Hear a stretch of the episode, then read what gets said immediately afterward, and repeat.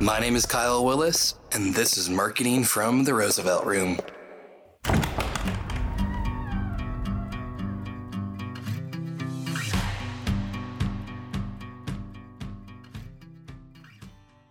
Welcome back to Marketing from the Roosevelt Room. We are continuing our series on the complete entrepreneur, digging into the very important topic of sales today.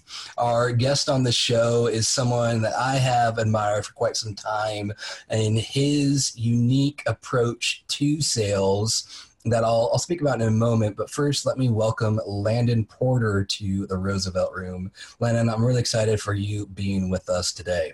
Oh yeah, brother man. Thank you for having me on the show. Our uh, our conversation previous to starting record has been nothing short of awesome.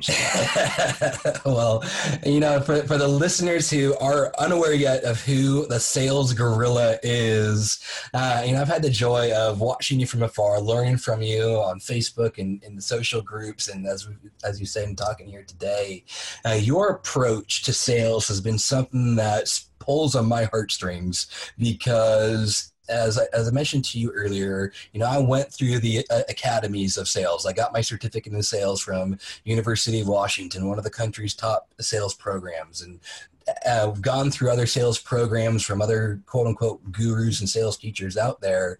Um, but it always felt void of, of that sense of how to connect or, uh, emotionally, relationally with your customer. It felt very temporal in the approach of how do I get the sale? How do I get your credit card? And then how do I move on to the next one? And as I've learned from you, you know, to kind of give my, my bio, my pitch of where we're going today, I love your approach where it's truly out of need. What is your need? Can I solve it? And if I can, then let's keep talking. If I can't, then out of due respect for who you are and the nature of who say, who I am as a salesman, I'm not going to waste your time, and I'm going to direct you to someone who can.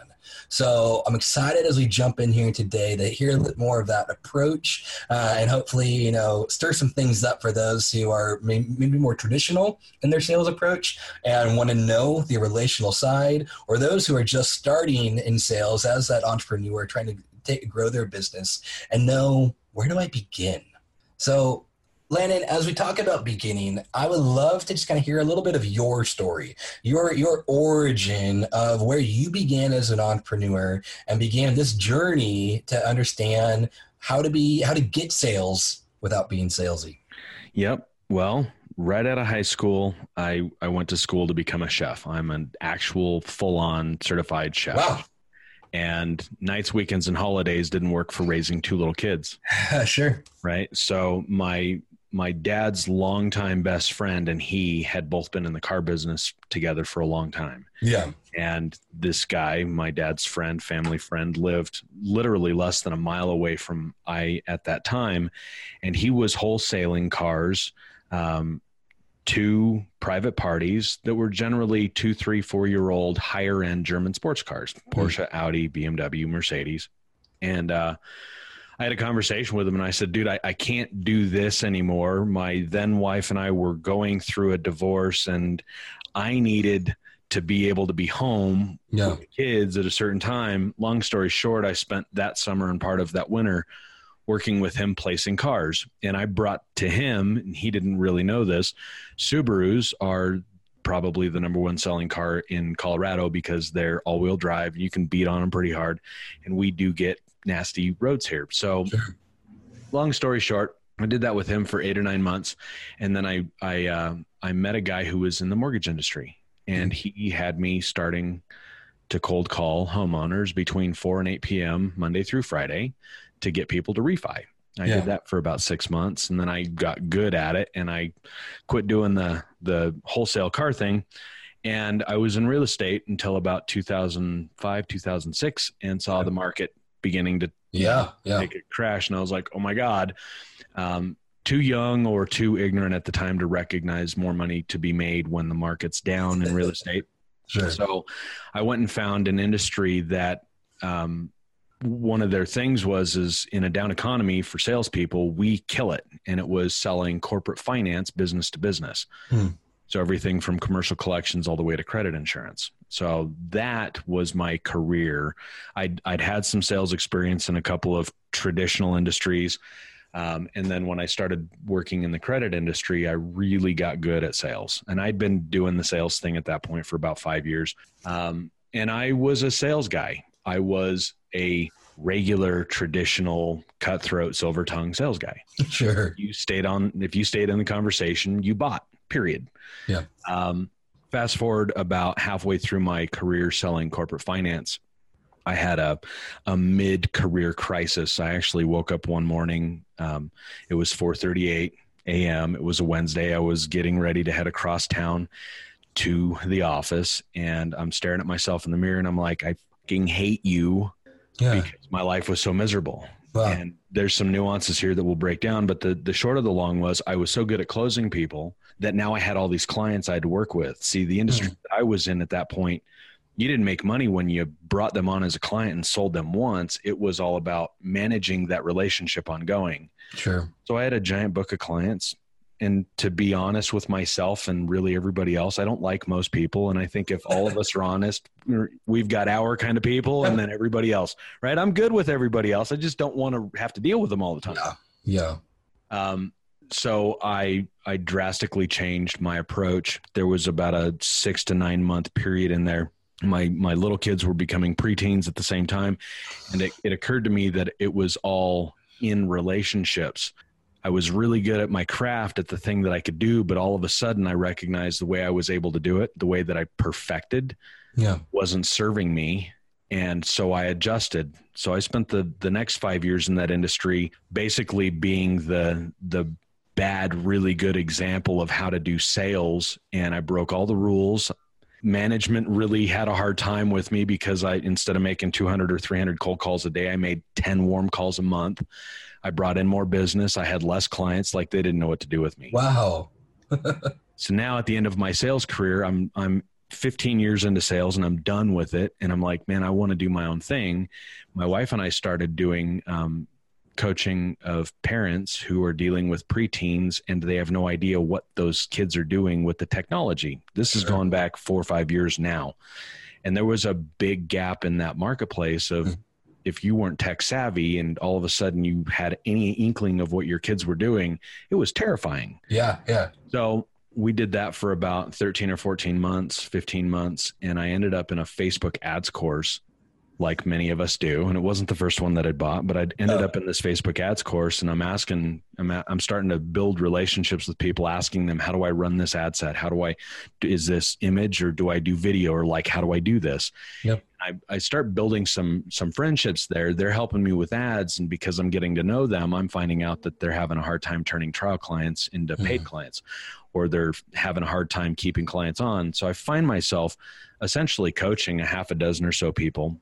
And in January of 2017, five people in three days were like, dude, you need to fucking teach this. And I was like, dude, no, Yeah. fuck, I don't. because like my way of doing sales is so not traditional. And to be honest, to be totally upfront, I was I was a little intimidated by the kind of hate that I thought I would garner in the hmm. marketplace by saying that's crap yeah. just because you can figure out how to manufacture relatability and make people make decisions doesn't mean that's the right thing to do. Sure. Turns out two and a half, almost three years later, that that's really what people want. I found a little niche for myself with people that are business owners, are entrepreneurs. They're really good at their thing. They have no interest in selling, though they think they need to learn it Yeah. and uh, they're they're being taught by people that are leaning on the trainings of the 1900s and the 2000s about how we can manipulate people and make them make decisions when Yeah. that might work to get the money now but oh boy talk about a headache when people obligate you with their money Yeah. Wow.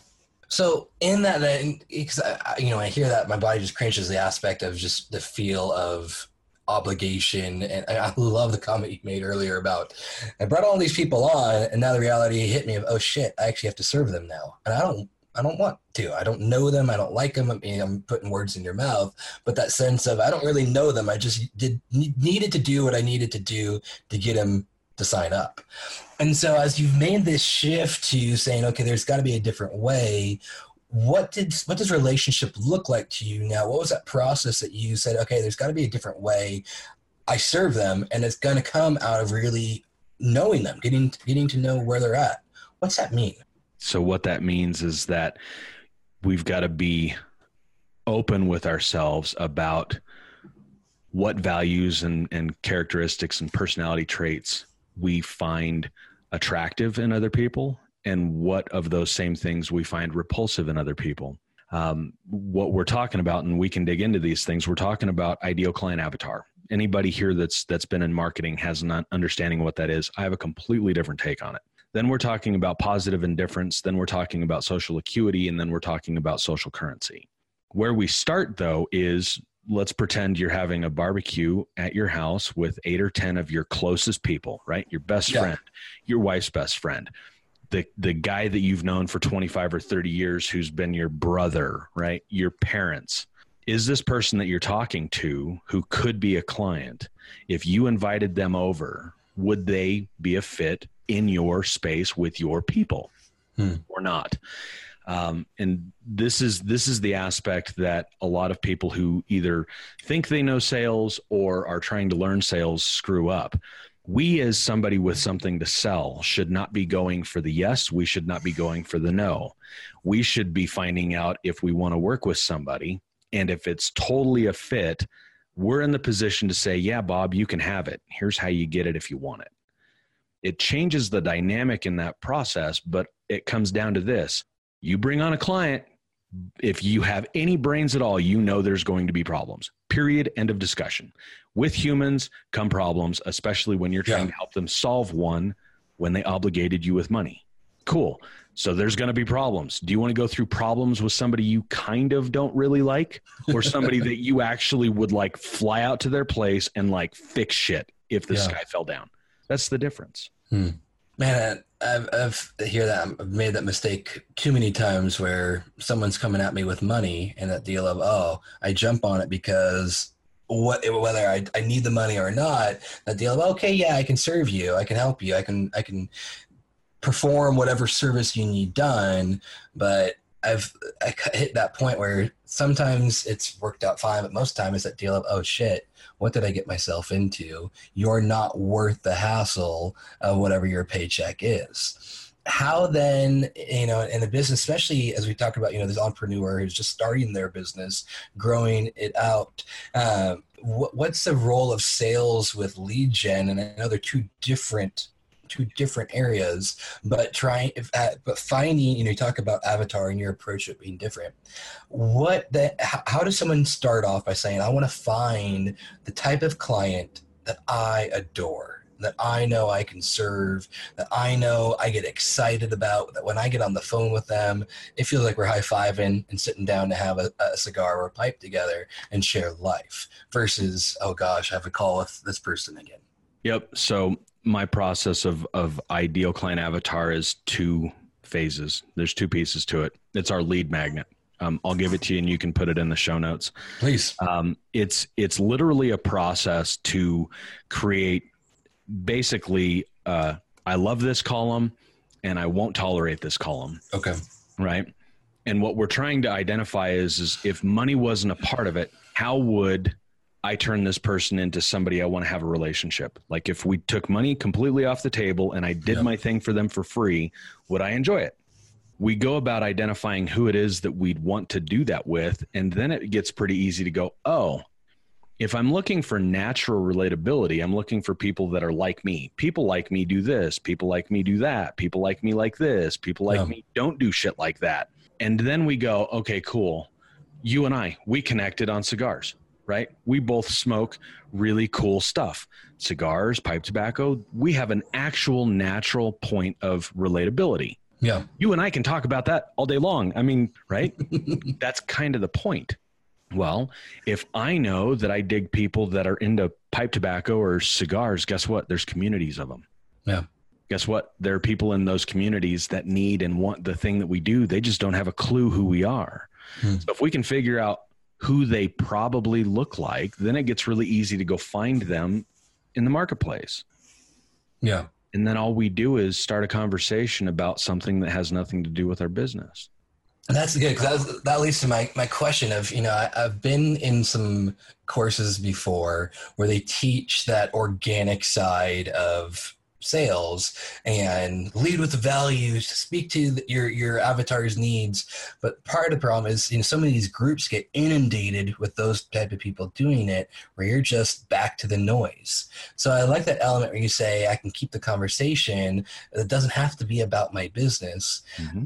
I love to know though, at what point, how do you naturally transition it to, hey, we love cigars, we're, we're sharing life together. What do you do? What do I do? Is there a place for us to work together?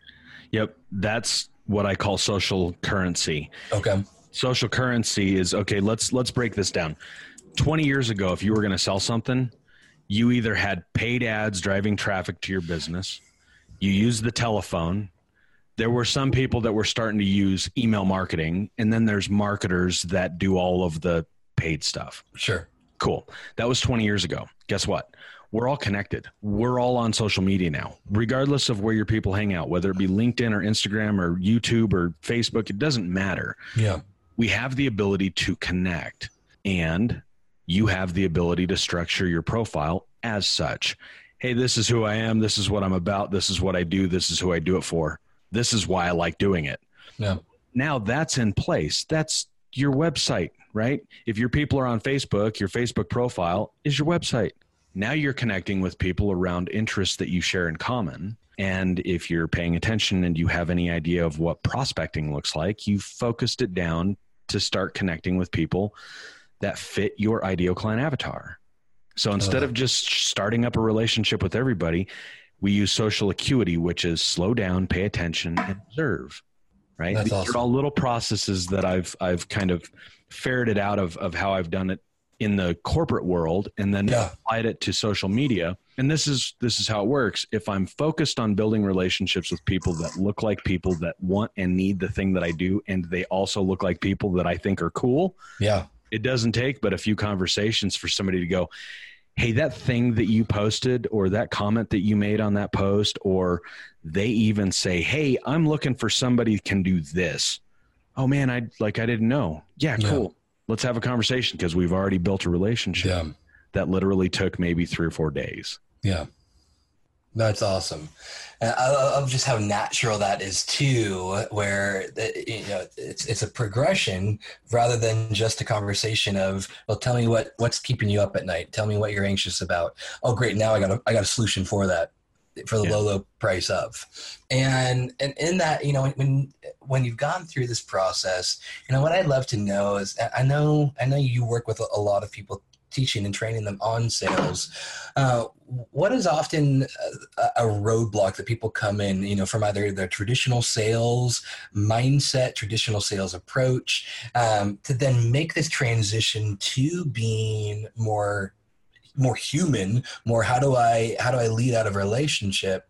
What's a, a roadblock? What's a, a common situation or mindset you have to deal with to say if this doesn't change, nothing else matters? it's interesting because you use the word three times more this, more that, more this. People think they need more. They think they need more traffic. They think they need more leads. They think they need more clients. That's actually incorrect. And I, I'm gonna I'll break that down real quick, but I want to make a distinction. There are people in this world that my approach doesn't work for. There okay. are people in this world that my way of doing this is not going to be effective fast enough. My perfect client is somebody who is um, a solopreneur or an entrepreneur with a small team with an actual hardcore deep skill set in the thing they do they're fucking good yeah and they can go oh instead of bringing on 20 new clients a month if i brought on two but they stayed twice as long and i focused on my genius zone which is uh, we need to break that down here in a minute too yeah if i focus on the highest level people that i can serve I don't need more. Like I that. need fewer that are the right fit. That's the roadblock. Um, in fact, most of my messaging speaks to you think you need more this, you think you need more that, you think you need more this, you think more isn't going to fix anything. That's There's good. Balance that's out of balance there. Yeah. Uh, let's let's dig into that then. You talk about the genius zone, and as you tap into that, it breaks down the the, the desire and need for more. Yep. What is this genius zone? So you and your business, and your in your marketing business, there's Yeah. 19 things you can do. You can build websites, you can set up domain hosting, you can set up funnels, you can do paid traffic, you can do 19 things. 19 is is a bullshit number that I use. Every one of Yeah. us in our own business can do all kinds of things. Now let's break those down. There's 19 things. 15 of those things generally are chores. They're the commodity thing that we do. They're what works and fits for everybody that could be our client. They all need it. And it's all low dollar stuff that takes time. Yeah. And we generally don't like doing chores. That leaves four things. One or two of those four things we generally are really, really, really good at and we love doing. And generally we give that stuff to our clients basically for free when we think that's somebody we want to give it to. Yeah. That's our genius zone. That's our surgeon. All the rest of the stuff, we're a, a, a regular MD. Well, that leaves two or three things in that 19 that you can do that you don't like doing. And if you're honest with yourself, you're probably not the best at, Sure. or maybe you even suck at. Most of the people that I've worked with generally do a combination of those 19 things and they try and get it to fit with these people or with that company or with this person instead of going, you know what, these 15 chores, somebody on Fiverr or somebody, a VA can do that shit. I'm not doing that anymore. Yeah. Guess what? My prices just went up. Guess what? My amount of time I have to be able to put into my business working with clients just went way up. Then I focus on the one or two things that I actually love doing. Now I'm totally different, distinct, and completely separate from everybody else in my marketplace. Yeah. that's what I'm an expert at. That's my genius zone. Hmm. I can work with fewer clients that pay way more money. I can get them way better, bigger, faster results. And now I love doing what I'm doing, and it's not even really work anymore. I get Yeah. to jump out of bed and play all day. Yeah. That's genius zone. What would you say then, you know, from from that aspect of okay, this is what I love doing, this is what I do so well, but some of these other things may be paying the bills. And we're getting clients for these items over here, but my genius zone is over there. Is that just a fucked up business and you need to go figure out your ish and start something else? Or is that is there a way to say, okay, bring someone on whose genius zone is over there and partner up?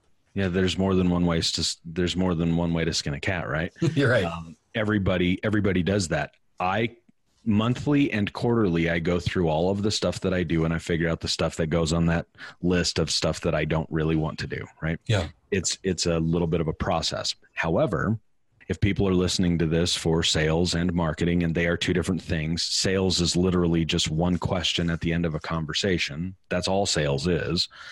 The marketing piece is what does it if you're if you're getting people into your business to put food on the table and they're paying for the chore stuff you're messaging to the marketplace that that's what it is that you do Hmm. so if we focus internally on what i'd rather spend my time doing and begin adjusting my message and what i'm putting out into the marketplace pretty soon they go oh i kind of thought i had an idea that you did that but i didn't realize that was the thing that you do mainly Yeah. it pulls the the i don't like necessarily using these terms but it, it pulls the better fit clients for your higher level and higher leveraged stuff out of the woodwork and it kind of repels the people that want to hire somebody to set up a wordpress website now don't get me wrong there are people that are amazing setting up websites and they charge 30 60 100 200000 dollars or more right Yeah. most people that do websites charge 1500 to 6 grand Sure. it's a commodity Sure. And the people that are really good at it are stuck in that cycle of selling commodities instead of selling 30 60 90000 dollar websites to their perfect fit client Yeah. right Yeah, I, um, I've been stuck in that commodity. I, uh, you're speaking my language there because we've we've done high five figure sites before, but uh, they've they've not been as as smooth, or they've just been uh, a greater hassle. So to find those ones that would be that perfect fit would be a dream. And I think that's where you know, as you speak to me uh, about that, I, I take that in myself right now. Wow.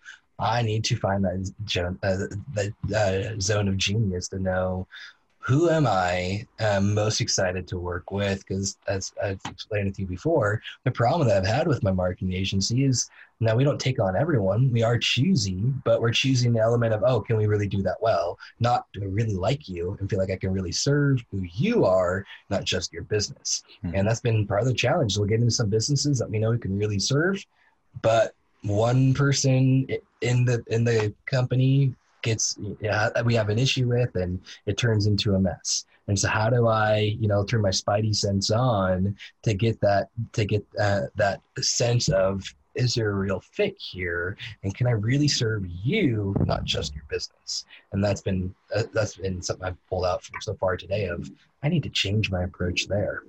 So let me ask this then uh, you know you know when you think about the sales conversation when you think about getting into um, getting getting in, into building that relationship you, know, you talked uh, earlier about social media being able to bring it all together what's the balance then of putting putting out an offer and letting people know what you do uh, without sounding like you know using your Facebook wall uh, to just be a bulletin board for the next thing people should hire you for. What's the balance of how to make an offer and make a good offer, but not being annoying and you know salesy on Facebook or whatever platform? The context of where it's done, right? what I mean by that is, is if if they want it and they need it, but they don't know who you are, you got to start there. If they want it and they need it and they know who you are, but they're not seeing it, you got to start there, right? I don't post offers on my personal profile on Facebook. I've established an audience within Facebook groups that I own and doing things like this. You and I built a relationship. We danced a little bit back and forth in email after we danced a little bit in messenger and we're both like hell yeah dude let's have a conversation. Yeah. Here we are. Guess what? You're putting me in front of your audience. Yeah. That's one way to do it.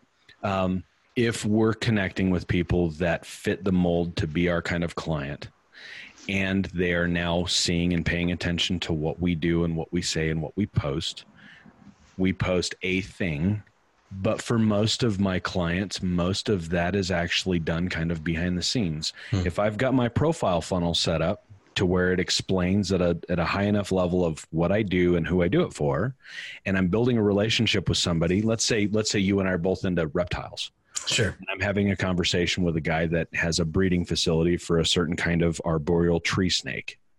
Guess what? Another thing I'm interested in. Yeah he and I are having a conversation. He's like, "Man, this is this is awesome," and da da da. And I'm going to this big show, and da da da. And I've done this for 20 years, and really nobody knows who I am because I'm kind of a hermit. Hmm. Well, he's got 20 years of a skill set, and he's got some connections. Yeah. It doesn't take but a month for him to start getting an audience of 50 to 100 people that could buy his five, ten, twenty thousand dollar reptiles. Yeah. Right. Yeah. That's another thing that people need to get over we're in this immediate gratification space. That's why a lot of us look at sales and marketing as a numbers game. How fast can I get it? And how fast can I move on? And guess what? Us consumers are tired of that shit. Yeah. When you want something, what do you do? When you decide you want a, a new thing for your home or for your car or for your business, what's the first thing you do? Find out how much it is. Can I afford it? And then you go start searching for it. Right. Sure. Yeah. Start there. Yeah. But if somebody calls you on your cell phone, maybe I'm wrong, but your cell phone probably doesn't ring unless it's your wife or your kid. yeah, I'm pretty good at meeting that. Right. So are the rest of us. So how are we going to connect with the people that are the right fit for our business? Yeah. And not treat it like a numbers game because yeah. we're all tired of that. Yeah. I like that because that way, that, what you're saying there, it's it's that element of of connection. You know, I've had some salespeople talk about looking at sales from that numbers perspective as the gateway to get anything you want. Oh, you want that car? That's an eight call car. And you want that house? That's a 10 call house. And, you know, uh, or I'm making up numbers here, but you know, that element of everything's related to, oh, I know that I can get $10,000 off every call. So therefore, if I want to go on that vacation, I need to close three calls today. And in that, that's, you know, I've had that training, I've had that walkthrough, and that's what I call that status quo and the, the numbers approach that I love you're breaking down of kind of one of the sacred cows that needs to change, that needs to die. And I love I love that element of what is it about our sales culture that does not work today, that does not serve who we are as humans, who we are as people that are built for relationship, that built for interaction, and being able to sell beyond the first phone call, beyond the first payment. It's this statement: just because somebody can be your client doesn't mean you should let them. I like that. And if we start looking at this as a long game, right? Again, going back to the immediate gratification, most of us play the short game. By doing so, we automatically lose the long game this is what causes people to pivot and pivot and pivot and pivot in their business, right? They get this thing going and it's amazing and then oh shit, something's yeah. wrong, let's do something different. If we if we focus on winning the long game, the short-term game and the mid-term game take care of themselves. Now, this comes with the caveat that you're actually good at the thing that you do. Valid. And you take the time to pick the people that you want to work with and you plant your flag on that hill. This is who I am. I'm not for everybody. You might not like me, and that's totally okay. I'm not here looking for a yes. I'm not here looking for a no. I'm here looking for a three, five, seven, 10 year client relationship mm. with somebody I actually fall in love with. Wow. Wow. Yeah. the difference. I, I love that because, you know, I think about going back to analogy of those who talk about eight call this, four call that, the, the lifespan of their type of clients are usually one year or less. And it's uh, goes back to a numbers game. Hey, our you know our, the longevity of the client may be short, but we know we can go get more. When I was in my teens and twenties, I was really all about the one night stand, right? The chase, yeah. Yeah, the excitement, the butterflies.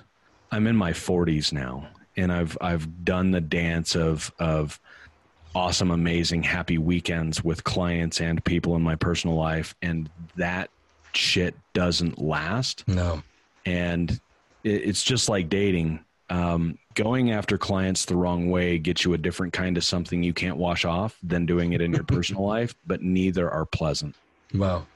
So, you know, Landon, as we bring this home, I, I, love just kind of digging this more. I think, you know, there's so much, we're, we're just scratching the surface, I know, and trying to change the paradigm that people bring to sales and so much more goes into what the sales conversation looks like and what the what the relationship looks like after the, the initial sale the, the reality is that as we've been working through this series of the complete entrepreneur i know that there's not one person out there who can do everything. You know we have an eight part series here and there's uh, there's multiple elements from advertising copywriting mindset talking sales today and not one person is just going to be excellent. And you know as i know from what we're scratching the surface on there there's a lot more you have to offer that I wish we had the you know maybe do a whole series on podcast with you, but you have a lot more to train on and educate. Uh, for that entrepreneur who's saying, hey, I need more on coaching or want to know what next steps look like to really buy into this philosophy of what it means to get sales without being salesy where where should they turn? What's the best place for more for more for continuing that conversation and digging into what things like Genius Zone really look like practically, uh, building out a real avatar, and social currency or acuity. Where do you break those down further? In in two places. One has lots of noise and one has no noise. right. I, I do a podcast as well, salesgorillapodcast.com. That's where you can get it without the noise or you can jump into our, our main Facebook group, Getting Clients Without Being Salesy, Gorilla Army Nation. You can search that on, on Facebook. Um, my foundational course is Leads Lab, and I teach the actual process with all of the actions over the course of 30 days. And the promise is if you are good at the thing that you do and you've got it for sale and you do this for the next 30 days, you will get clients because this is it's just the process. Um, you, you, alluded to the sales conversation or the sales process earlier. I'll give you and your and your audience this. There's four pieces to that conversation. Please. Intro, setting the agenda, qualifying, and making the offer if it's a fit. It's simple, it's easy, and the only sales in that is that last question. Cool, Bob. I'd love to work with you. This totally looks like a fit. Here, you can have it if you want it right? I say it that way. That's my demeanor. Yeah. It's still just a one sentence question. And that's all of the sale. Everything else is just discovery. How you start that conversation is with one simple question Hey, Bob, would it make sense for us to have a 10 or 15 minute conversation? Yeah. And if they know who you are and have an idea of what you're about, they go, Yeah, let's do that. And then it's intro, set the agenda, qualify, and make the offer. It's simple. Let me, let me just dig into that real quick for just uh, my own personal gain. When you make that offer, people is it typical in your experience that you close on that initial call? Or when people say thank you um, let me think about it uh, is it what's that balance then of if they don't close in the call to then not chasing the client but following up with them? Yep. I don't chase and i don't play the follow up with me bro game. Okay, okay? There's there's some context here's the answer to your question it depends and it depends on the context of who is delivering that conversation and who they're delivering it to and what marketplace they're in. In my corporate sales gig, there were many clients that I pursued conversations with and had conversations with on an ongoing long term basis three, five, seven years before they became a client. Right. Well, yeah. most of us solopreneurs, we don't have the time to do that. Yeah. My experience is if you know what you do. You can explain their problem to them better than they can explain it to themselves. You actually literally are a great fit and it makes sense for you both to work together. That question is nine times out of 10 enough for that to be a closed sale. If they need to think on it, sleep on it, talk to their dog, whatever it is, right? The problem is not that they have an objection. The problem is, is they've got a question that's not yet been answered, and they don't know what that question is. And through your discovery with them, you haven't been able to identify what question they need answered. Hmm. And so my response to that is, is I totally get that. Let's set money aside. Is there any reason other than the money or time or when we start or whatever that I need to sleep on it is? Is there anything other than that that would keep us from starting. And almost always you get, no, it's that one thing. Cool. I get it. And I'm going to totally let you sleep on it or talk to your neighbor's wife's dog about it or whatever. right. But in my experience, the reason that we need to do that is because there's a question that hasn't been answered. What yeah. is it that doesn't make sense? What yeah. is it that that we don't know about yet? Yeah. And in my experience, almost always, if it's not an actual objection, I can't buy it. I don't have the money. I can't start now. I really don't want to do that. Those are objections. Everything else is just an unanswered question. I like that. I like that. That, that makes it very simple. Man, well, this is you know, I'm pausing simply from the reflection in, internally of just wow, that that I, I love that element because I think I've been in this place of oh need to follow up need to make sure I cover all objections in the call and if they don't close in the call especially as I work predominantly with corporate clients and large large organizations uh, where there's often other decision makers that have to then get into the into the picture. Um, but that element of let's make sure I've covered all questions. I may not be able to take all of your objections right now but let's let's make sure I've covered your questions and the objections I'll, I'll speak to, but I'm not going to fight you on, or I'm not going to try to convince you otherwise on. And understanding what their buyer's cycle is before we get into the discovery call will let you both understand what the next steps have to be. Yeah. Understanding who the actual decision maker, the ultimate decision maker is before you get into the discovery is another rabbit hole to go down, right? yeah. But the whole follow up with me, bro game really is where 90% of deals fall apart. And the problem is because the salesperson and the person buying don't set an actual day, time, and reason for what we're going to accomplish on that next communication. Yeah. That's huge right there. You can solve all of that by just doing that. Yeah. When are we talking? Why are we talking? What's the outcome of that? That's good stuff right there. That makes it very practical.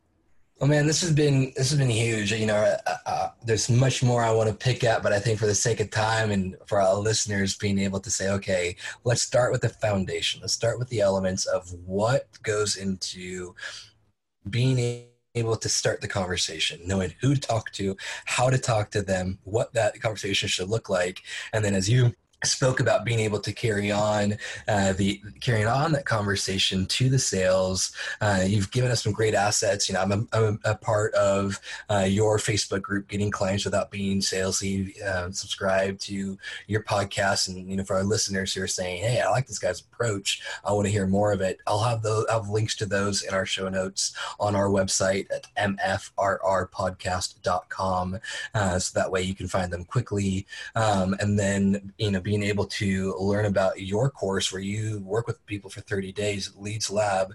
Uh, remind me, did you was that on the Facebook group is the best way to find that, or is there leadslab.com? You can go to 30dayleadslab.com. 30 day leads lab. I'll make sure to have that in our notes too.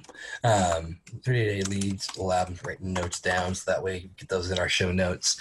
But Landon, this has been very, very practical. You know, as I shared with you before, I'm such a fan of your your approach, your mindset to sales, um, because it's truly in the hands of the customer. It's truly in that element of I'm here to serve you would you like to buy? If not, let's just let's just be friends. And it doesn't have that hard abrupt stop. It's so uh, anti status quo, no to the quo, as I'm a big fan of. Um, so thank you for sharing that insight. Shit, thank you for sharing the practical examples. Um, I, am excited to dig more into into learning more about the currency and the acuity, building out what a real avatar looks like, because that's one of the first things I'm going to be working on. Of what are the elements I love? What are the elements I hate? If anyone touches those, why carry on the conversation with them? Yep, totally. Thank you for being with us today. I, I, do not take your time for granted. I really do appreciate it. I dig it. Thanks for having me on the show. Hey, I want to thank you so much for listening to this episode of Marketing from the Roosevelt Room. If you heard something today that you would like to follow up on and be able to connect with us, connect with our guest, we will have their contact information as well as any links to resources they talked about from Facebook groups, their website, any type of offers that they gave on our website at mfrrpodcast.com. Once again, that is mfrrpodcast.com. Join us there. Love to keep the conversation going, and you'll be able to get all of our show notes as well as links that the guests spoke about. So that way we can really serve you. Really do appreciate you spending time with us today in this episode. Hope you have a great rest of your day.